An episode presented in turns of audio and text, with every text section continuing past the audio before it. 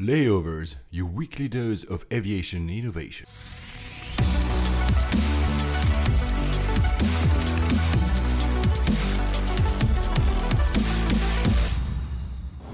Hello ladies and gentlemen, welcome aboard from the flight deck. This is Paul Papadimitriou. Hello everybody, this is Alex Hunter.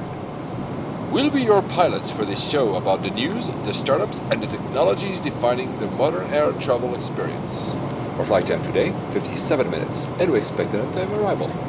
Coming up on this flight, the most hated airlines on social media, the future of everywhere security screening in airports, the rather incomprehensible new Delta ads, automated check-ins for everyone by the Lufthansa Innovation Hub, the EU is fed up about the US stalling Norwegian, the transatlantic route disruptor, a hashtag stopover in Iceland, soft-tracking your whole luggage, a new lobbying European alliance, and a flow in TSA Pre. As we reach our cruising altitude, I'm going to turn off the fasten seatbelt sign for you. Now, ladies and gentlemen, sit back, relax, and let's turn on those noise-canceling headphones. Flight 36 to Keflavik. Hi, Alex. Okay, Keflavik, Iceland. I am so interested to hear about your experiences there because, for once, you were on vacation. Yes. You were traveling for vacation. Exactly. And I was so in vacation mode that I didn't even look at the airport I was traveling to. And I was under the impression that was a Reykjavik airport, which is not. It's a different airport. I get to that at the end of the show. What? When we talk about that airport. Okay, okay. You know. All right. I want to hear about this. I finished last episode wondering what will happen to you. Poor Alex, lost in JFK, doing a layover for a few hours. How was sleeping at JFK? Well, it didn't go quite to plan. I got to JFK in good time. My flight on an ancient BA 747 was smooth and silky. It was fine. There's something wonderfully reassuring about flying on a 747. It will never get old, no matter how old the airplane actually is. I arrived into Terminal 7, which is BA and primarily, and then a few One World partners. And then my 6 a.m. JetBlue departure was going out of their wonderful Terminal 5. So I thought I will just check in, drop my bag off, go through to Terminal 5 and just hang out there for a few hours, try and catch some shut-eye until my flight. It wasn't that long, maybe 6 or 7 hours by the time I got through immigration. Well, because I had a bag, I went up to check in and they said, yeah, sorry, we can't take your bag more than 6 hours ahead of check-in. Oh, it's too early, yeah. And I was like, oh, darn it. They're like, oh, and I did the math. I was like, okay, midnight. So I went and found some food. There's a great little diner in, I can't remember which terminal it is. 1, 4? I don't know, so many terminals. Anyway, I had a sandwich and a beer and, you know, I had fun. It was fine. What they failed to tell me at JetBlue was that the terminal closes from midnight to 3:30 a.m. Oh, wow. So they didn't tell me that when I said I'll come back at midnight. And so I had to kind of wander around JFK like a zombie for 3.5+ hours until the security and check-in opened in Terminal 5. Was there not any other terminal? I mean, were there like any amenities you could actually hang out, like a coffee place or whatever?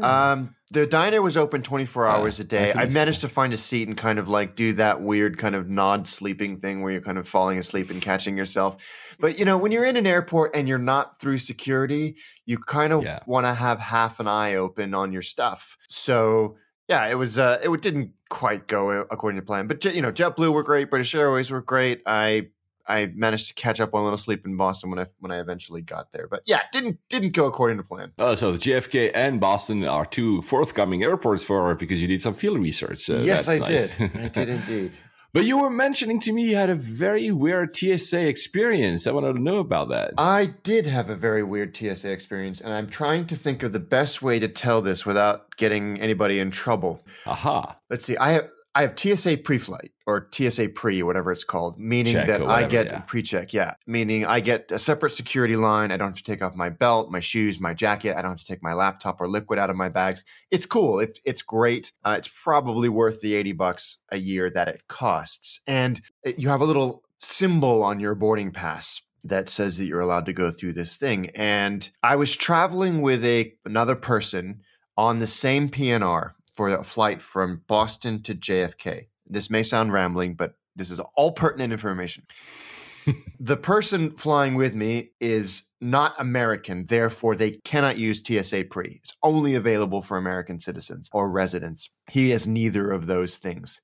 Now, I got mobile boarding passes. I checked us both in, and it downloaded both boarding passes to my phone. I sent him, because you can share on an iPhone, sent him the what is it called now, wallet. Well, passbook, wallet, boarding pass. What we noticed is that when he went up to security at Boston, they sent him through the TSA pre-check line because it had put the special symbol on his boarding pass as well as mine, because I had checked us both in on the same PNR. So He was able to go through the reduced security line, but not being signed up to TSA Pre and not being American. And nobody saw that. On a foreign passport. Wow. Nobody said anything. Okay, so I learned two things. First, I learned that I can share a wallet, whatever it's called now, boarding pass. I never thought it was possible. And this is pretty...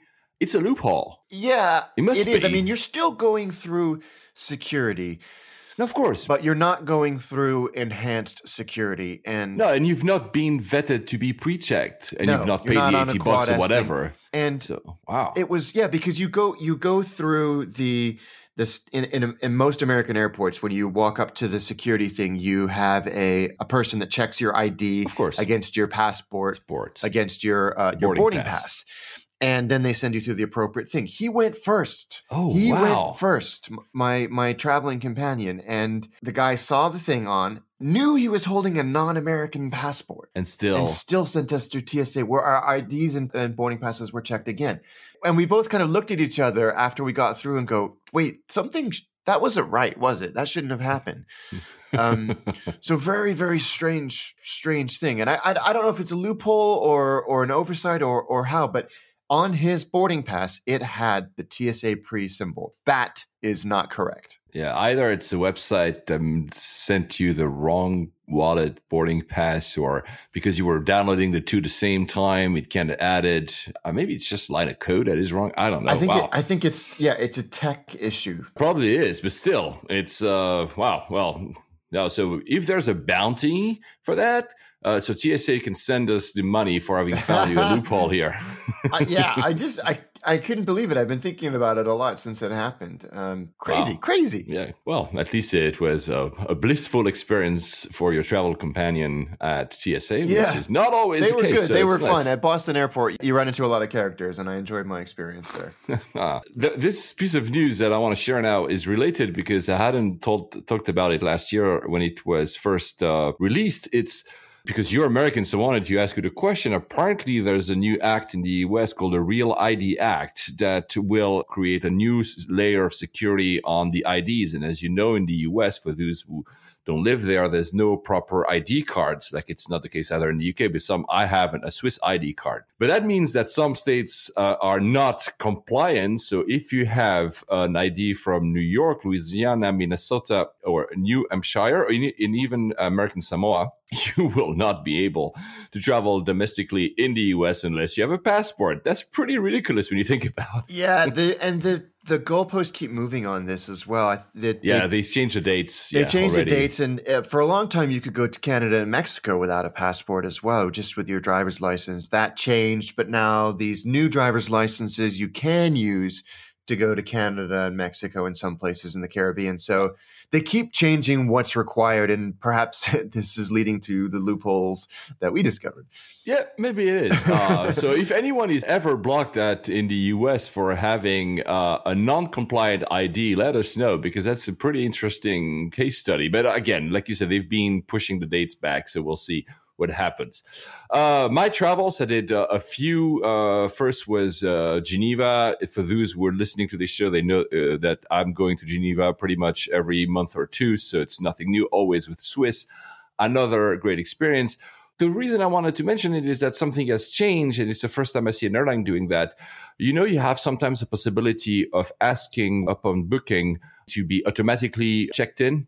And then you receive a boarding pass either by SMS, so a text, or by email. Really? I never experienced that. Yeah, well, I had that on multiple airlines. Swiss was offering that for a long time. Wow. The new thing, and I don't know if it's only for short haul because I have only that one experience, I cannot opt out anymore. So now by default, 24 hours before my flight, I'm getting a boarding pass. Oh. I can choose the delivery method.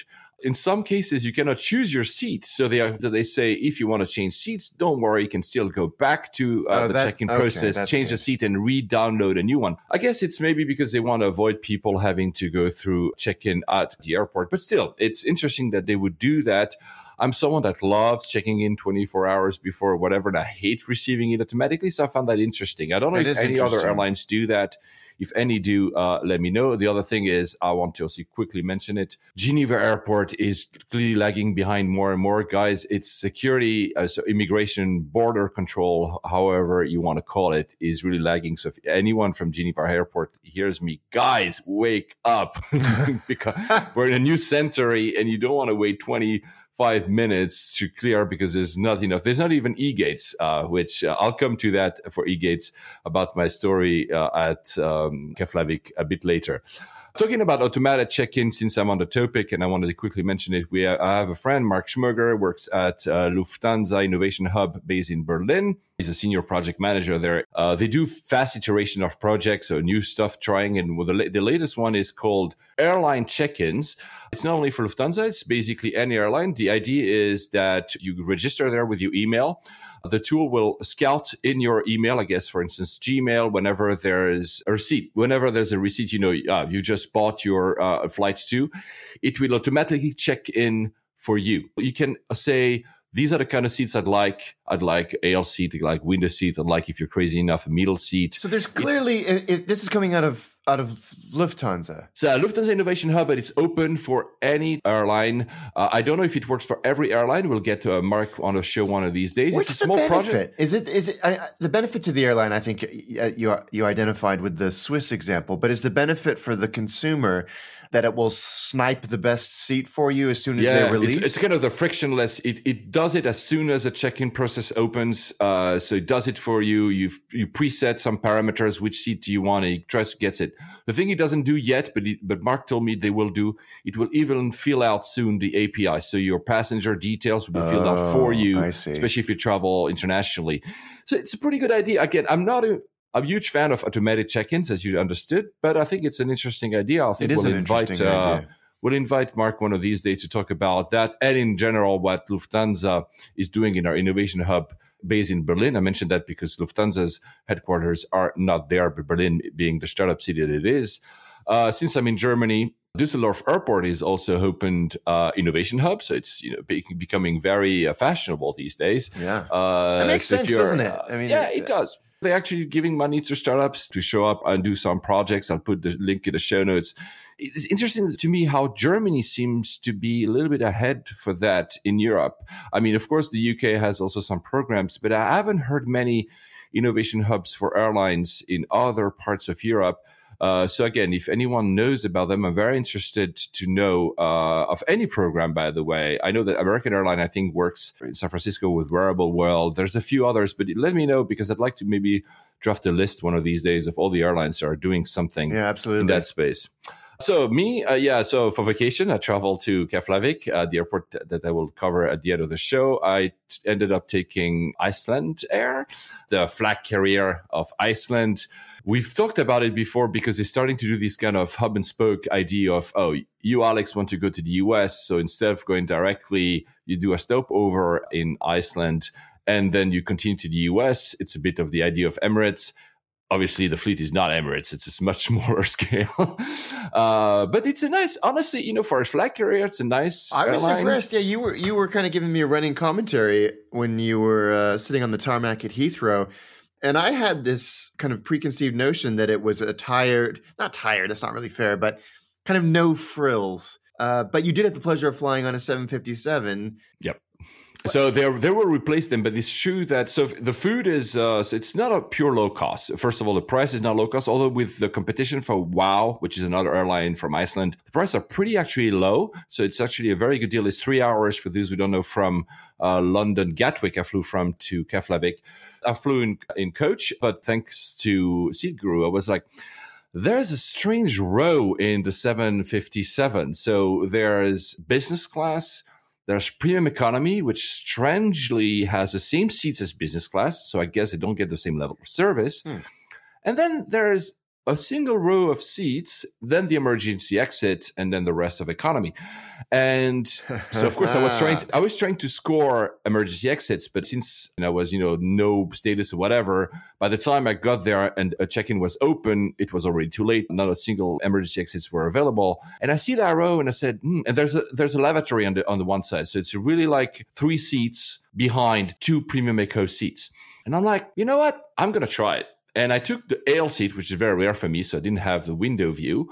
At least I had some leg room. Right. But you know what? That's called 7D, so it's row 7. I encourage you to take it. You have a huge leg room because they added this row probably because they didn't have space to add yet another row of these larger seats they have for premium economy business. So they put like these little seats there, which is coach. You're on your own and you have a huge leg room. It's perfect. The IFE is not that great, but actually there's an IFE for 3 hours flight in Europe, although, of course, they fly to the US. It's actually pretty cool. The service is basically free non-alcoholic drinks. So it's not entirely low cost. You have to pay for alcohol or for sandwiches.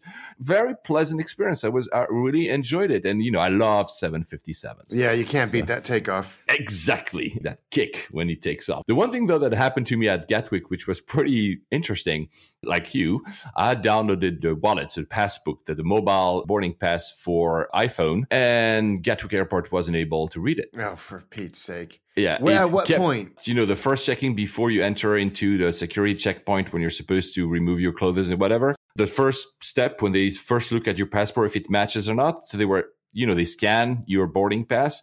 It kept scanning. It kept declining it. It says, not even declining it, sorry. It kept not being able to read it. So I had to go back to the counter, which was not a big deal. But to say that they don't always work, which, by the way, reminds me that for the first time when I was flying from Geneva to London Heathrow, I was at the gate in front of the machine to read my phone with my boarding pass, and my iPhone crashed.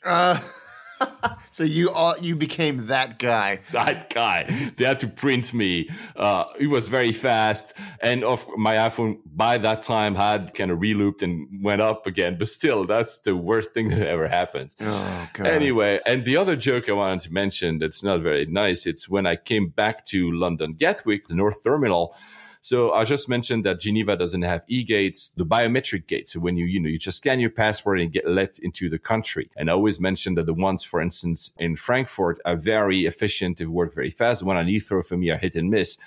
Well, the one at Gatwick, so they had a line, but you know what? All the machines were closed. So you ended up with people anyway.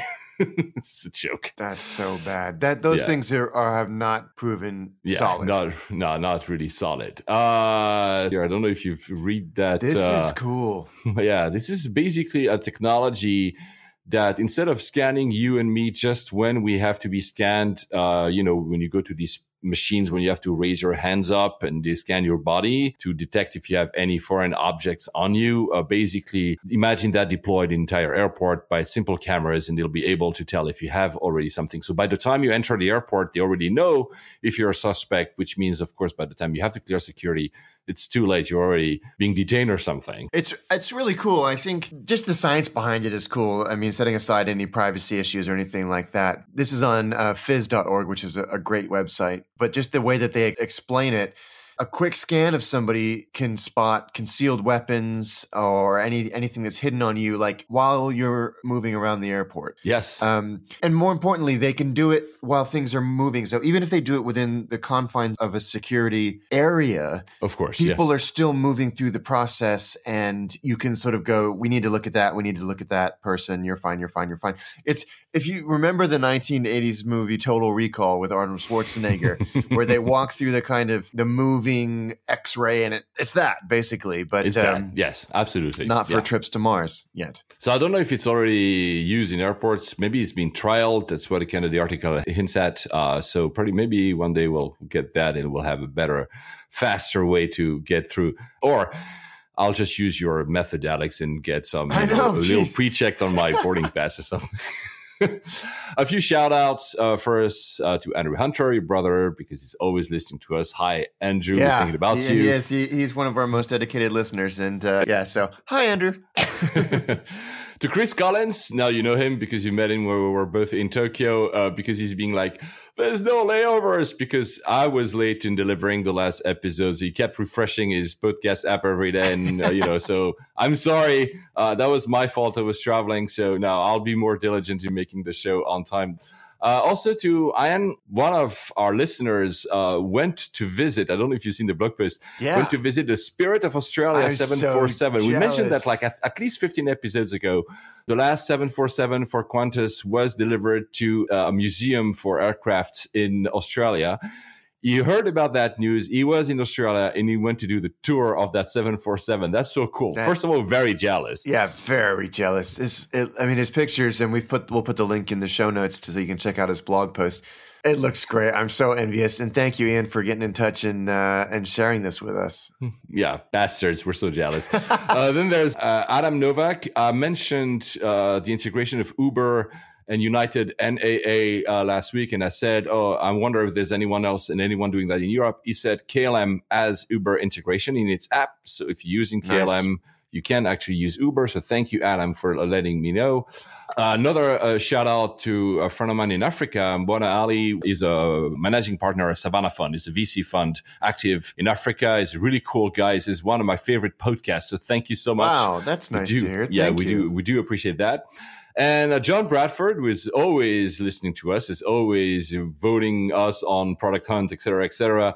He tweeted, it seemed that also kind of maddens you and me, Alex, because he also lives in the UK. He was doing a routing to try to go to JFK, and he tried once from London Heathrow and the other from Dublin, going to London Heathrow and then to JFK. And of course, the one from Dublin was half the price. Yeah, it's so infuriating. I feel like I'm losing my voice saying this over and over and over again. Related, Manchester Airport, third episode, we talked about this. Manchester Airport is asking for a pause of the passenger duty tax. You know, that tax that we have in the UK that it's added when you buy a flight. They're asking that because they are having more and more long haul, especially from the Middle Eastern carriers that are coming to them. And they say, you know what? We need to compete, especially with London. So we're asking the government to having a pause for these new long haul flights. So you think it will happen? It would be great. My feeling with all of this, and we've seen it so frequently in the past, is they'll eliminate fees or they'll have a cost reduction, like with fuel, but the prices won't go down. They'll just raise the base fare. Yeah. And so it would be great to pause it or eliminate it altogether, but I really want to see it be competitively priced. And I'm not sure that APD is the entire reason why we get screwed on pricing. No, of course not. Like we said many times, it's also due simply that, especially over London, there's not enough capacity. There's not enough slots, landing slots. So basically we need to have one more runway, two more airports, whatever that is, to actually have true competition because the prices are just insane. Yeah. But I understand Manchester, and I just hope that this passenger duty tax is scrapped completely one day because it just doesn't make sense. Another example of news that changes exactly at the time we're recording, AA versus Gogo was settled. This is a strange one, and it sounds like a made-up story in many ways. But American Airlines essentially has dropped their lawsuit asking a judge to look into how they could get out of their contract with Gogo. But it turns out that the letters, the post got crossed and lost. So Gogo had delayed sending an acknowledgement of the complaint from American Airlines. So American Airlines filed suit, which is hilarious. It doesn't mean American Airlines have stopped trying to get out of this contract. It just means they don't want to take it to court and get a judge involved. So they're still not happy at all about the service. I think that that's fair. But I think a lot of this has been leverage. It's been PR. It's been like bargaining tools or renegotiation tools. So I would be surprised if American dropped Gogo entirely, but this is kind of a hilarious litigation drama that's kind of unfolding before us because somebody didn't put the right stamp on a letter or something, you know.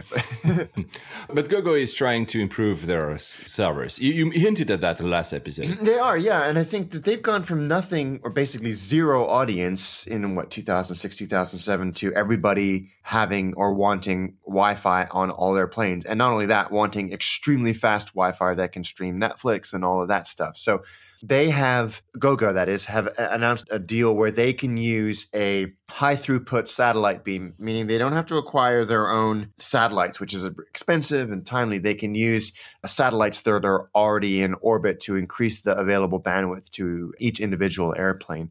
And they've been really doing a lot of testing, not just in the US, but also transatlantic. They have their own 737, which was on our shores just a couple of days ago. It flew across the Atlantic to do some testing with these new services. So, and they're also looking to do a live TV product, so to compete with some of the other ones that are out there that JetBlue is offering and a few other people. So these guys are going large with it, and such an expensive infrastructure project. I think, all things considered, they've done a good job. But again, the thing that I think is so hilarious about all of this is that in such a short period of time, we've gone from one or two people using Wi-Fi as a differentiator to it's weird if you don't have Wi-Fi on your airplanes. Yeah, absolutely. They're talking about this. Quick mention, Juniper Research has done a forecast that in-flight roaming revenues will hit $3 billion by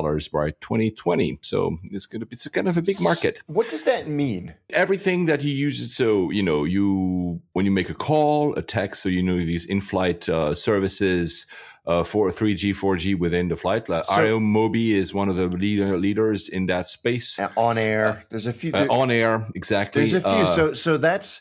That's the revenue that they're collecting, that they split with your cell provider, or they bill through your cell provider. Yes. When you're on board. $20 billion. That's staggering, but I believe it. It still says, though, that it's not as big as it could be because, obviously, it's very expensive.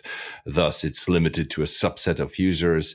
And also, if you compare that to the revenue in the mobile space in general globally, It's very, very limited. I'm still so fascinated. I'm delighted that we don't have airplanes full of people taking voice calls. I think our general propensity to loathe talking on the phone as it is is good and it's helped with that. But I'm so happy. I think, sadly, it's an inevitability, but I'm so happy that you don't have to hear someone. Otherwise, you're going to have what we have here on British trains, a quiet car. Of course, they will charge us to access that.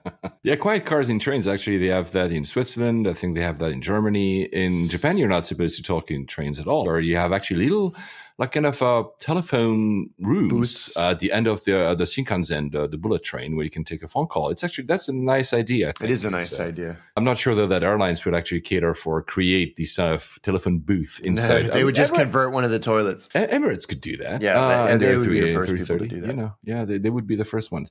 Talking about the voice that we will hear again, Muñoz is back. This is extraordinary.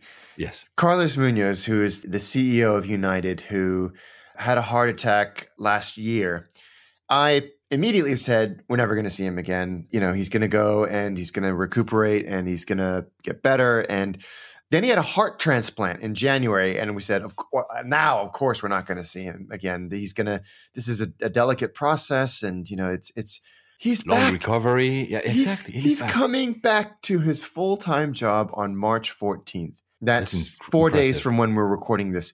That is incredible. And kudos to him. I mean, what an amazing accomplishment. So the company was right to just name an interim CEO. They trusted that he would come back. Probably the doctor said so as well, obviously, but it's probably also one of the miracles of medicine nowadays. You can have a heart attack and a heart transplant and being back at your job, in a very highly demanding job as it is, right? It's CEO of United. We're not talking about impressive. Yeah, it's beyond comprehension, really.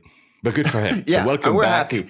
It doesn't matter what you think about United Airlines. That is a wonderful story. Agreed. Another story. So although I was at Keflavik, Norwegian doesn't fly there, but Norwegian has been, we've been talking about that airline for almost since the start because it's one of the disruptors, especially between Europe and the US. They've actually just announced a new route leaving from Paris. There's also, you mentioned last episode, the line from Gatwick to Auckland. So they are they're probably one of the first long-haul, low-cost company to actually make it. So we're really kind of rooting for them. I've heard nothing but good things about those guys. Although, funnily enough, I think they're going through a little bit of capacity, like growth problems. Like they should probably. They're like teenagers, you know. Exactly. Like I think I was playing around with one of the plane finder apps on my phone the other day, and I spotted I saw the Norwegian logo next to an airplane that clearly wasn't a 787. And they use these wet leased 767s from time to time when they run out of capacity on their own airplane. So I think it's a success. Exactly. Yeah. Absolutely. And I think we're going to cover this story in the next show, I think. But Virgin Atlantic are exploring the idea of setting up a branded low-cost carrier because of the threat. I mean, Norwegian were cited as one of the reasons why they wanted to do this. I have said on Twitter like 4 or 5 times, I think that Virgin should just buy them and be done with it. Like it's that easy, you know? But I just think, you know, it's perfect. Yeah. It's perfect. And they have a kind of similar type of, they've got, you know, mission statement, branding. Yeah. But the big hurdle for Norwegian was always that the US was not giving them the license to fly or like kind of blocking the process, et cetera. And the EU is, for the first time, getting a little bit angry over this. It's really interesting that the EU have stepped into this in the first place. And the EU's transport chief has said to the US government, you really need to let Norwegian's Ireland-based subsidiary, just purely from a corporate structure perspective, fly between Ireland and the US. Yeah. They've hinted at arbitration. They want this resolved one way or the other. Which also kind of draws us back to that big debate about the US versus the ME3, because they are saying on one hand, the ME3, they're unfair competition because they're like subsidized, blah, blah, blah. But here what? So basically, you're basically just blocking competition. You want no one coming to your market because that's an issue, right? And the frustrating thing is, and I can see why Norwegian have gone to the EU, is that the Open Skies Agreement requires the American authorities to do this, but the Americans are just stalling. Yeah, they're stalling. They're not denying it, and they're not approving it. They're just and that's not cool.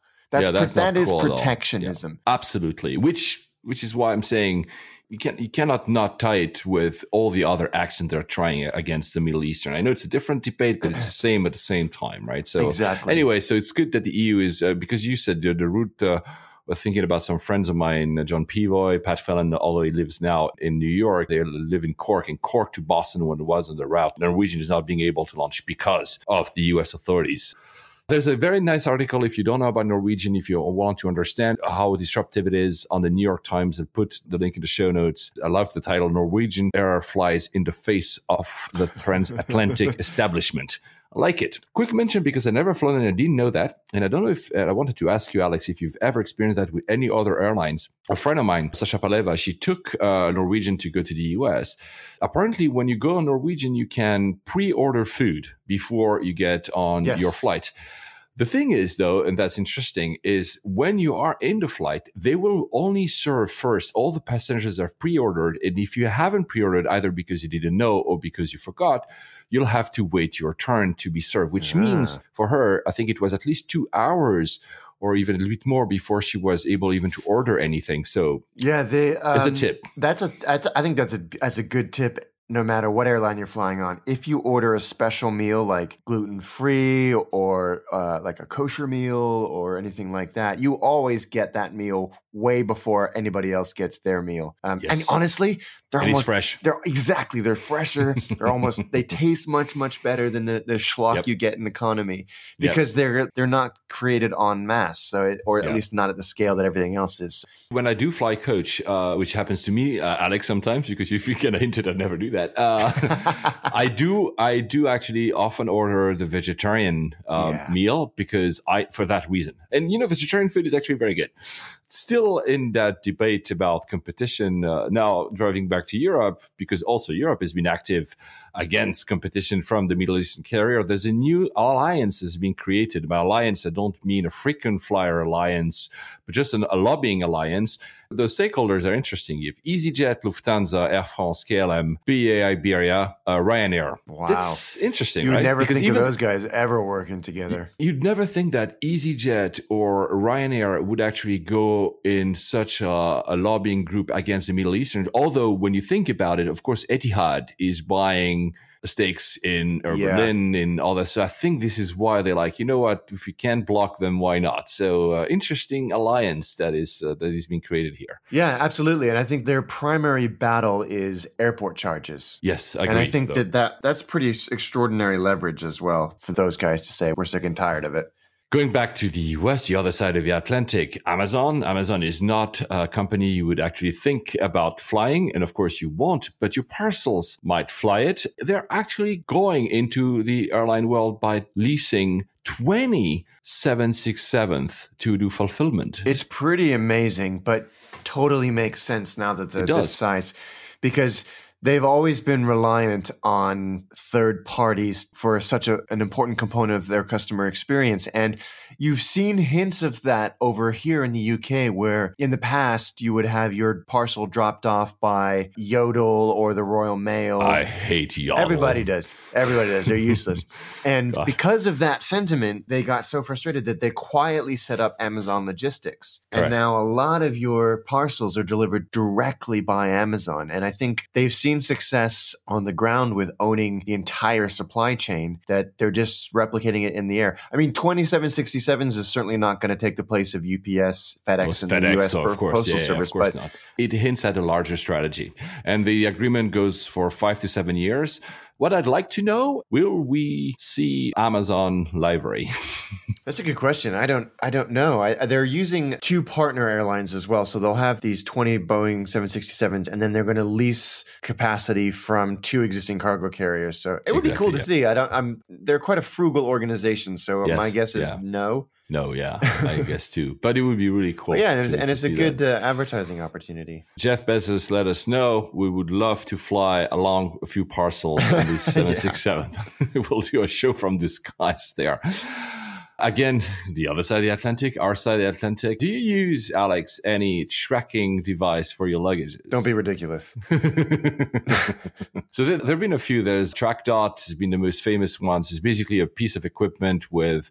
I think it's Bluetooth activated that you put in your luggage. It's not about a smart luggage, a smart carry-on or whatever. You just put a piece of that in your luggage. And basically, when it's close by, it tells to your phone that, hey, your luggage is close by. So the idea is if the luggage is in the hold, so in the same plane as you should know about it. And of course, when the luggage arrives on the belt at destination, you will know a few seconds or minutes before because it's close by. I'm not also a big fan. There's others I'm going to mention. There's also LogLock. Interestingly, SITA and the IATA have created a tax. It's not a device, but it does a very similar option. I'll put the link in the show notes as well. It's called Trace Me. But there's a company now in the UK, and since we're based in the UK, I said, why not give them a shout out?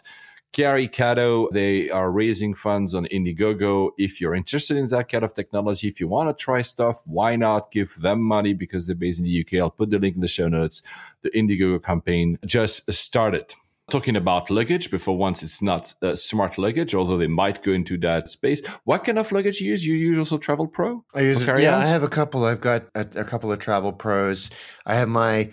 When Virgin America first started, we partnered with Burton, the snowboarding and ski company, to create us some luggage. And I still have that to this day, which I use frequently. The big news in that space, it's not exactly airline, but it's airline related, is that Samsonite is buying Tumi. Yes. That's a huge, huge M&A, huge deal.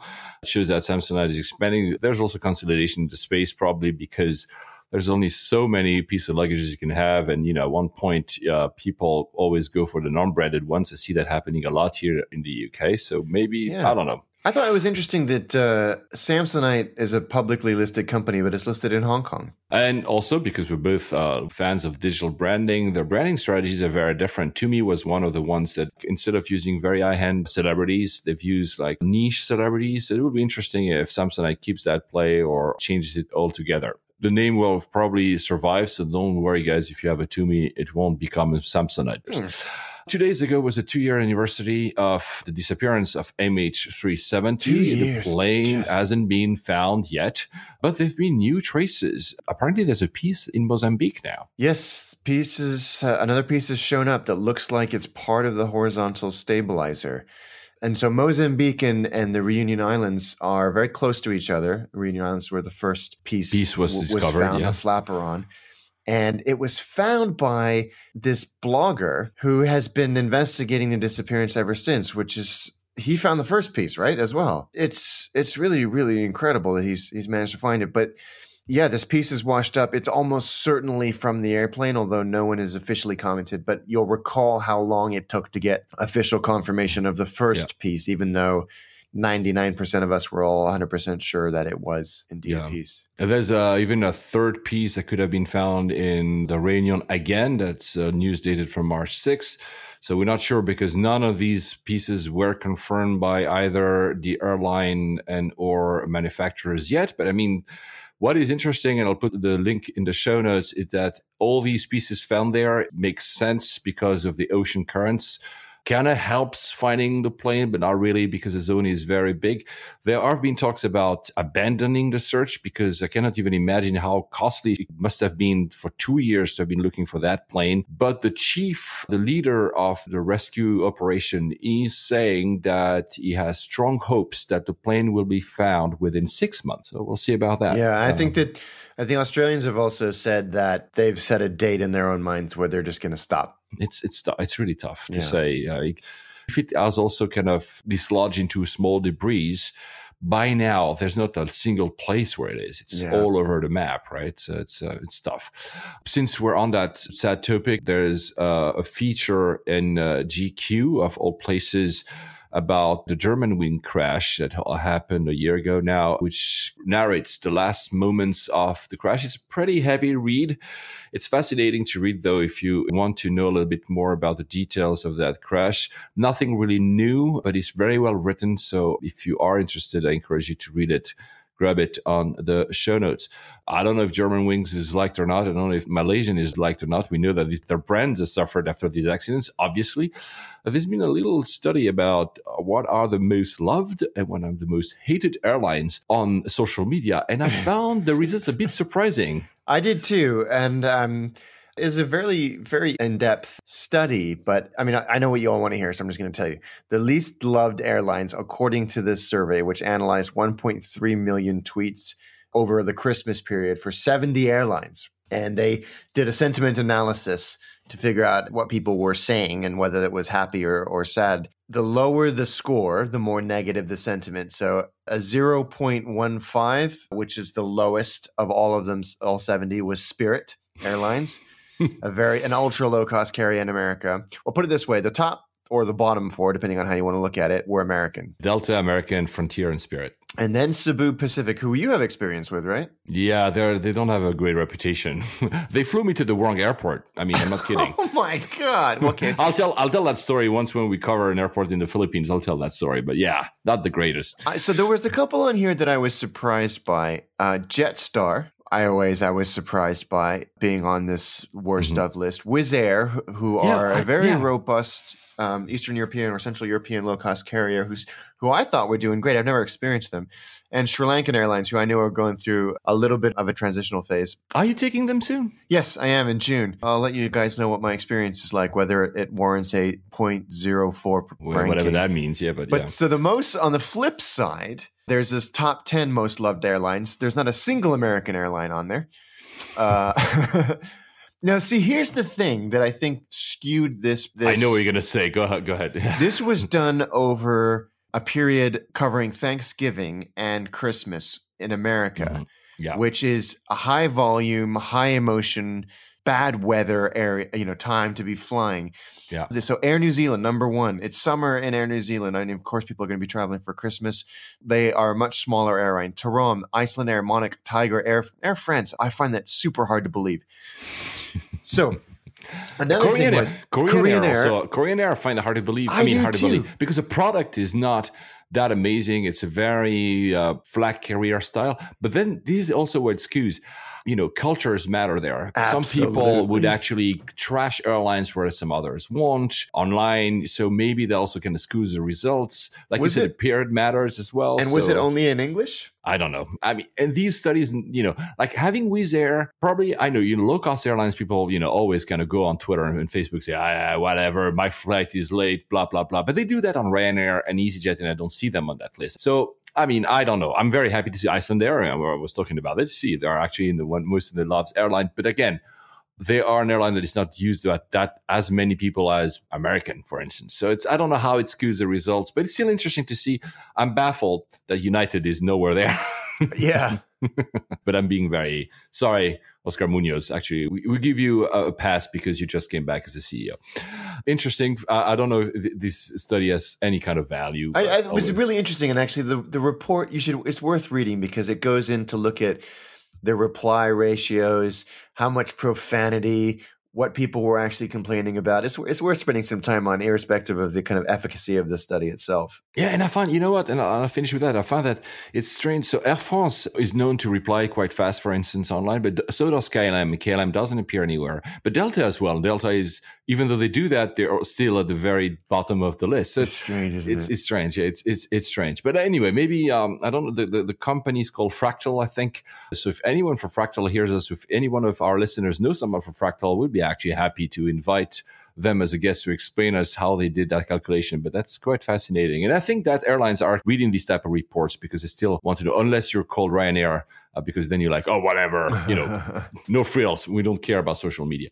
One airplane that could actually maybe save some of these airlines, and we've been talking about it for quite a few times in the past episodes, is the A350.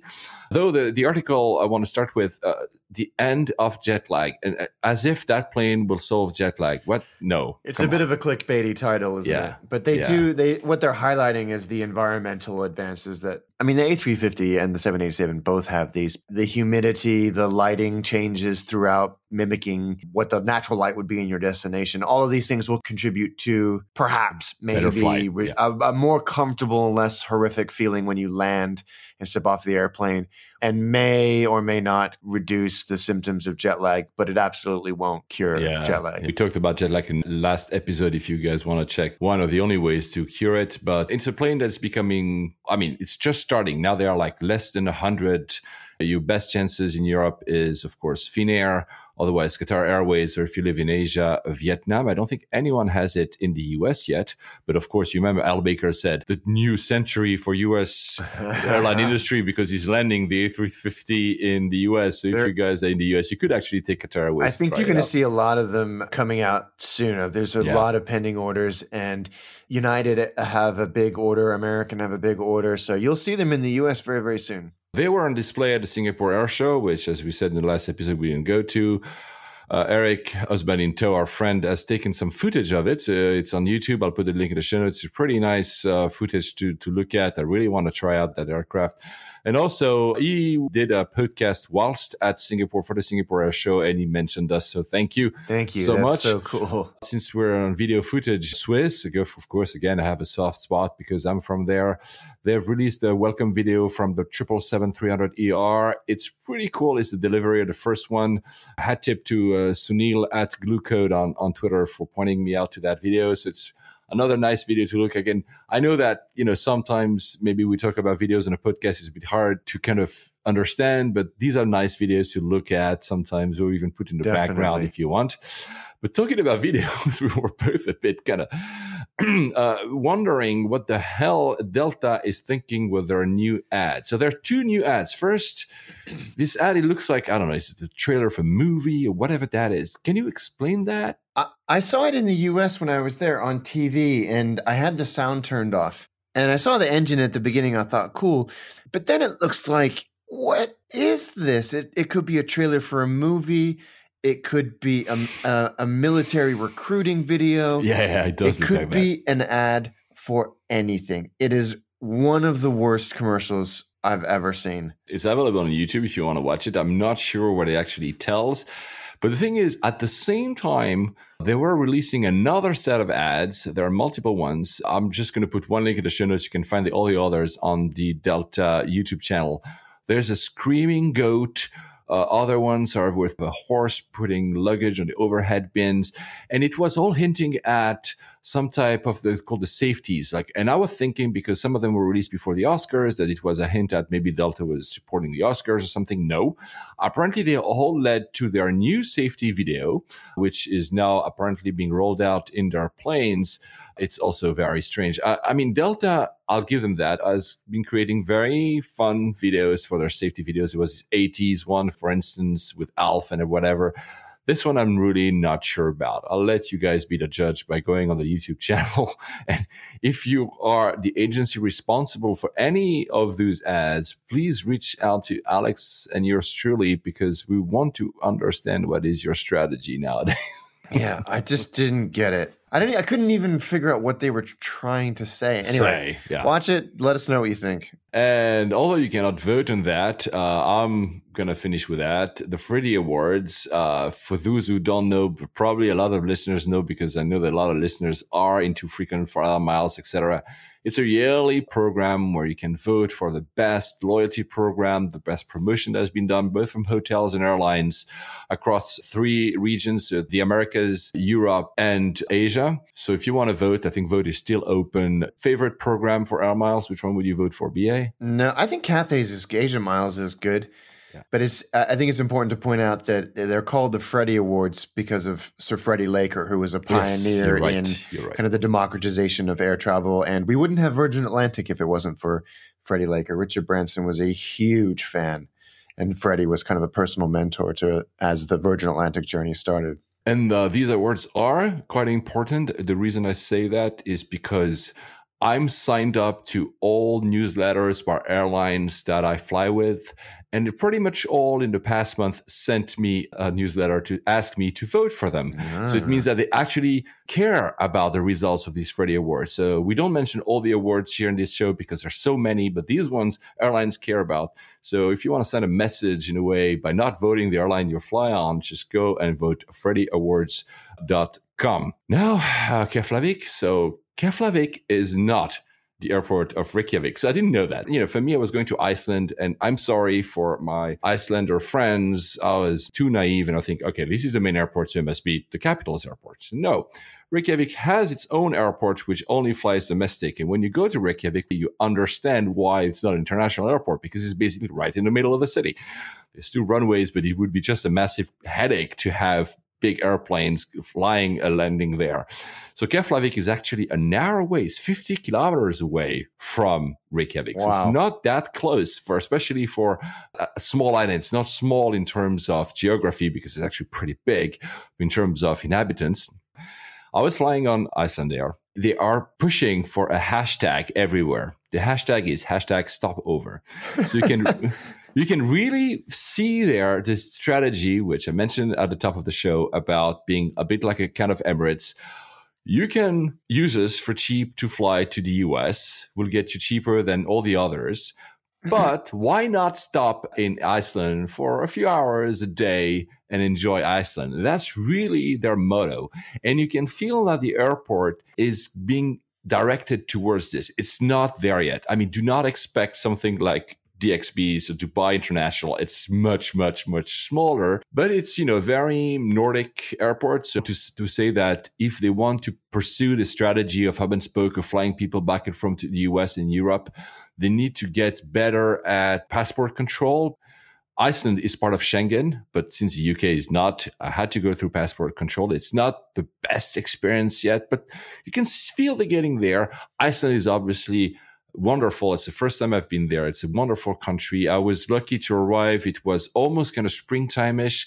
And during the night of Saturday to Sunday, the whole island got covered in snow again. And I woke up to a full white with no end in sight. It was just mind-blowing. Back to the airport.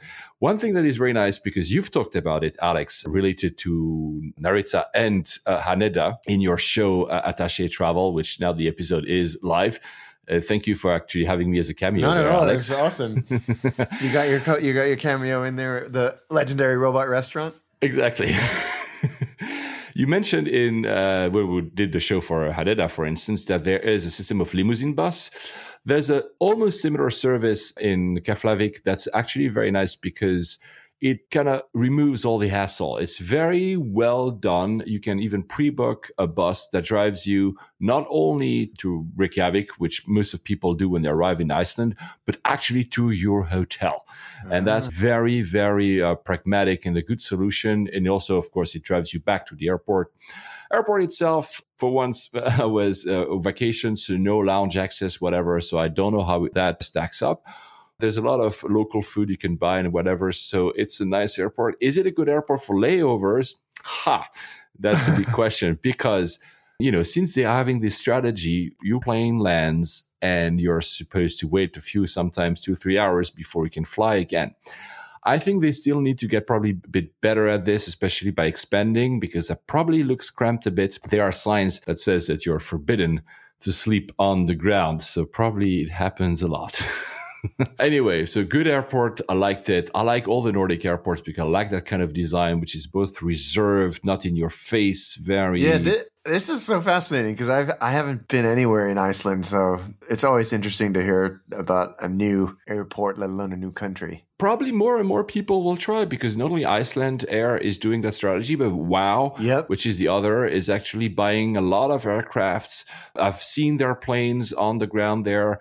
There's 2 runways. A third exists, but is not being used. They're thinking about opening a fourth, will become the third, whatever. But there are expansions plans clearly ahead. So more and more people might try that. You know, and you know what? Actually, what was interesting to me, and I'll finish with that, is that I assumed that I would see a lot of Europeans, which I did, but I also saw a lot of Americans because when you think about it, it's also very kind of close. It's also 3 hours in a way from absolutely. New York. There was a lot of people from New York were there on a weekend, even corporate events. I saw corporate events from New York, retreats. Wow. And it's beautiful. The food is fantastic. Alex, I have tips for you for an attaché travel show right, there. I tried amazing food. So if any one of you listeners want to know where to eat in Reykjavik and elsewhere in Iceland, tell me because I've done a food trip and it was amazing. And on this, Alex, we hope we will record one more show before you fly to the US. I know you also have a flight to Israel coming up. Yes. So we'll see if we can record before those happen. If not, the next show will be recorded live from California. Yeah, absolutely. We don't let geography slow us down. I'll let Alex safe travels. Safe travels, guys. On behalf of Layovers and the entire crew, we would like to thank you for joining us on this podcast today. And we're looking forward to seeing you on board again next week. Flight attendants, please prepare for landing.